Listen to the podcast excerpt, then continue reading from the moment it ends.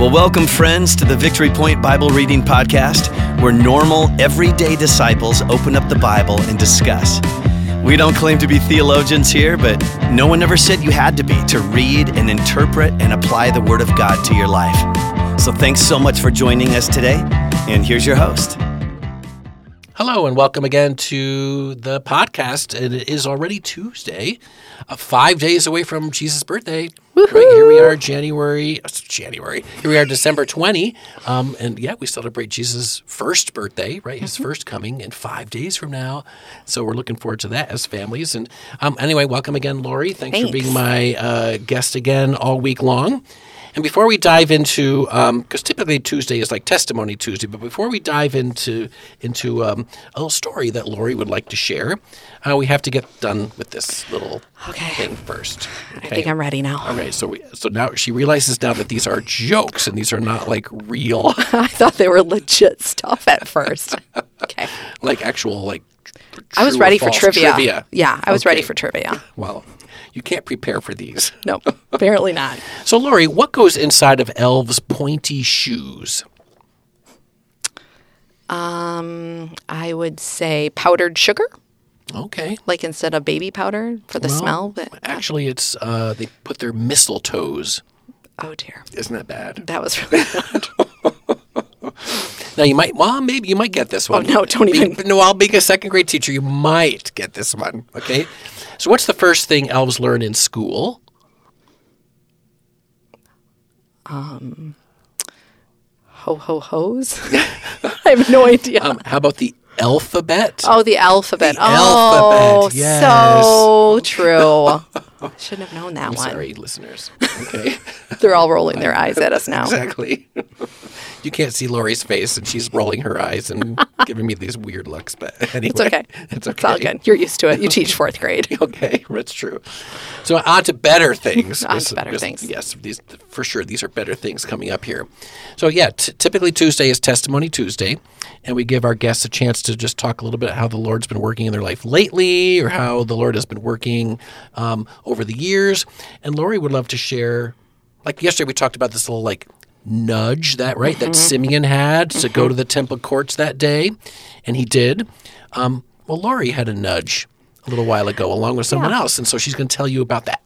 Yeah, so about two months ago, um, I was talking with Andrea Mason, and Andrea and I have known each other for a while. She and her family um, are a little bit newer to VP family, but um, she and I were just talking after the service one day, and we were talking about how we both kind of felt like just this nudge to do something with the women at VP. You know, just something, um, just an event, something to just get together and spend time with one another.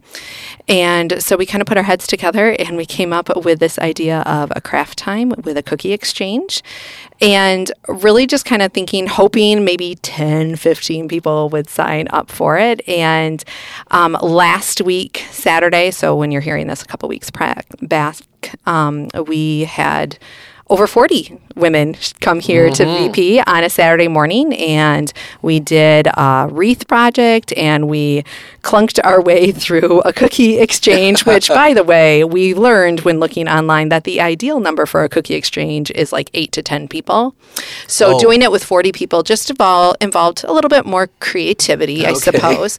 um, learning, you know, for Andrea and myself, but it was really good and we had great feedback and we just felt like it really accomplished kind of that goal we had just to bring women a VP and outside of VP just to give them like something to connect with and um, connect maybe faces that haven't been here as long with faces that have been here longer and just yeah it was a really great event. And so i guess that was definitely just a little nudging from the holy spirit that um, we decided to follow and yeah it was really good. Well, thank you for listening to that nudge and then doing something about it because my wife Lori went to Mm-hmm, the event and um, she loved it. Absolutely loved it. Um, Good. And she got to yeah, just you know the whole idea of community, right? I think that's what you and Andrea were trying to do is create Yes. some community within and, and possibly without you know Yeah. people from um, outside of VP. And I think I think it was successful. It was. Right? Yeah, for I 40, felt like it. 40 some ladies to show up when you were hoping for maybe 15. Yeah. That's great. Yeah, and that's what we just kind of told ourselves. So obviously, there must have been kind of a desire for that too. And it was really fun just to kind of see people connecting across the different age spans that were there in the different groups. And yeah, it was really good and kind of gave us encouragement to maybe do something like that again. Yeah. Maybe not something that involves cutting so much fabric next time. Oh. So, but thank you to Tori and to Rachel who helped us out with that. And thank you to Lori for picking out some good cookies that I was able to uh, enjoy when, when she brought them home. I know, I know. Everybody was pretty excited about those Yes, cookies that they brought home. It's fun to get like ones that you never would make at home, but like new exactly. ones. Yeah. Yeah, for Well, sure. Anyway, thanks for listening to the Holy Spirit's nudge. Not a in your problem. life. Yeah.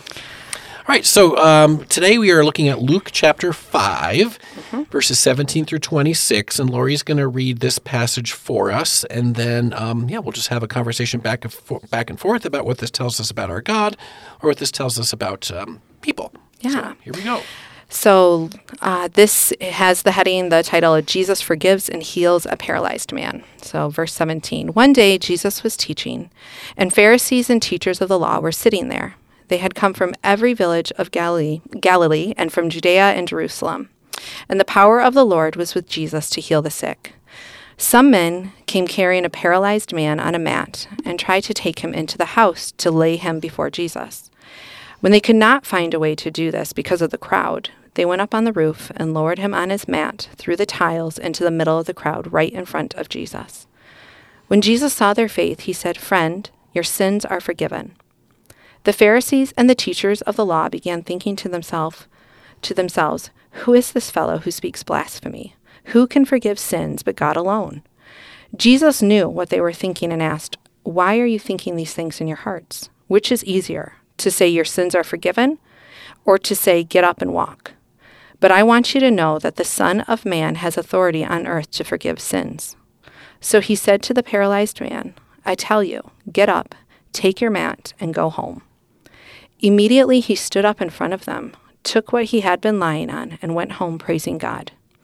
Everyone was amazed and gave praise to God. They were filled with awe and said, We have seen remarkable things today. All right. Well, thanks, Lori. Um, I, I have one like obvious thing about our God that I noticed in here, and then um, one that um, that kind of stuck out to me that I hadn't, really noticed before. Um, and the obvious thing I noticed about our God is is that He is the one who forgives, Right. Right? Because Jesus says in verse twenty, "Friend." Your sins are forgiven, and even the Pharisees say, "Oh my goodness, he's blasphemy because only God can forgive sins." Right, Right. and so, um, yeah, so th- that was just a, a great reminder to me, right? That God is the one who forgives sins. I can't do anything to get my sins forgiven, right? He's the one that has to do the forgiving, and that's um, all because of Jesus. But then the other thing I noticed about um, about our God, specifically Jesus, um, in verse twenty, it says, "When Jesus saw their faith." And so I think he's referring to the the faith of the friends, right? The friends that are carrying this paralyzed man to Jesus. Um, it said, so, so when Jesus saw their faith, he says, "Friend," and this is now he's talking to the paralyzed man, right? Your sins are forgiven. And I thought that was interesting. Like he's like we don't we don't have any indication here that the paralyzed man was asking for forgiveness, right? Right. It just says when Jesus saw their faith, which is the faith of the friends, he says, "Friend, on the mat, your sins are forgiven." And that's just like, Interesting. wow. And that, and I don't know all the theo- theology behind all this, mm-hmm. but that made me go, well, can our faith actually cause someone else's sins to be forgiven? And part of me is like, I don't, I don't think so, but I don't know. If any, it's that was just something that I kind of got stuck on there. Right. When I, but a good thing here is that Jesus saw their faith, Jesus sees ours too. Right. Right. And so when we go through difficult times, right, when we go through death in the family, or if we go through sickness in the family, or we go through broken relationships in the family, and, and we stick and we and we just stick with our faith, knowing that mm-hmm. God is our heavenly Father and He's loving and He's compassionate. When Jesus sees our faith, oh, he yeah, he moves and he that he appreciates that that we're mm-hmm. able to keep our faith during those times. The whole idea about can our faith cause other people's sins to be forgiven? I, that's that's a theological question. That, That's a big question. that is a big question that I, I have no answer for, but Right. it seems that way right here. But that doesn't fit with what I've Yeah. learned my whole life here. So Yeah. so anyway, how about how about you? Well, I think definitely the friends part caught my eye too. Um, but I I kind of went back to like my Sunday school days and like I remember the flannel graph oh, like Oh, yes. story of this. Yeah. And I feel like the emphasis was always on the friend part, like always like you know, to surround yourself with people that want that best for you, to surround yourself with people that would help you like that. So I think I kind of caught that friend part too, but it was kind of in a different Yeah, in a different yeah. way. Right. But you know, going to your point about the friends having the faith, but the man being the one that was healed, he had to have some faith though to let his friends drop him through a roof. That's I true. mean, like he he probably could have been kicking and protesting. I guess not kicking. He wouldn't be on the mat if he was kicking. But you know, he probably could have been protesting it if Yeah. you know. So he had to have some faith too, Right. in them. But um, yeah, you know, I think that was something that definitely I kind of caught was just like that friend aspect. I thought it was also interesting because, and this was just connecting to another passage, like in John, when Jesus heals somebody or the disciples ask him about healing someone, they ask him, it was. Um, whose fault was it that that person had that difficulty Yes. going on? Yep, you know, yep. and they immediately equated some type of physical you know, deformity or physical difficulty with somebody's sin. So it was Right. interesting to me when he was like said to the man first before healing him, "Your sins are forgiven." Was Hmm. he doing that because he wanted to show there's not a connection between the physical and the sin, Hmm. or yeah, was he just trying to make a point to the Pharisees? I mean, they didn't even say their thoughts out loud. He just knew what they were thinking. Yeah. But I don't know. It was just kind of something that came to mind when I was Right. reading it. question marks. Question marks. Yes. I know this kind of came almost more questions than Yeah. answers. And I think it's totally okay for us Christians, us- Christ followers, right, to question things that Mm-hmm. we read because it makes us dive deeper. yeah. right? It makes us dive deeper. Um, something else that uh, popped up out at me um, in verse 19, where it says, They went up on the roof and lowered him on his mat.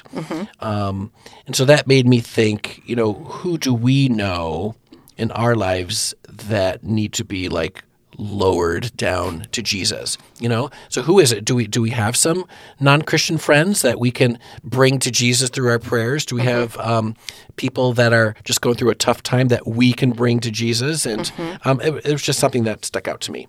You know, that just like these friends brought their friend, right, their acquaintance. Well, I, I can do that too. Maybe Right. not physically bring, but I can, but I can definitely spiritually bring people before the Lord that need Mm-hmm. spiritual help or physical help. And mm-hmm. so, who are those people in my life in my life that mm-hmm. I can bring to Jesus, just like these friends did? and kind of wondering on that too when are the times in my life that i've been the one that's lowered down and people have been the one mm. doing that for me you know in some Mm. Ways i would almost like that in my life, right Yeah. you know and in, in all honesty that's much more difficult for me to accept probably that part of it i would rather be the helper be that friend than be the one that's being lowered down but there's definitely been times in my life where people whether it's family or friends or coworkers you know that have been so to speak you know lowering Right. me down to jesus Right. and bringing me what i need Now, two weeks ago now, Steve Rusticus preached Mm-hmm. um, on Sunday morning, and he talked about the mighty God. And I think that's kind of what his main point was, right? How cool that the mighty God can live within us Mm-hmm. so that we can, you know, share that mighty God with others when they need it, right you know? And that's kind of what was kind of what you were just saying. Mm-hmm. Yeah. yeah Anything else that popped out to you for like maybe a little application or something we can leave with our listeners today from Luke 5?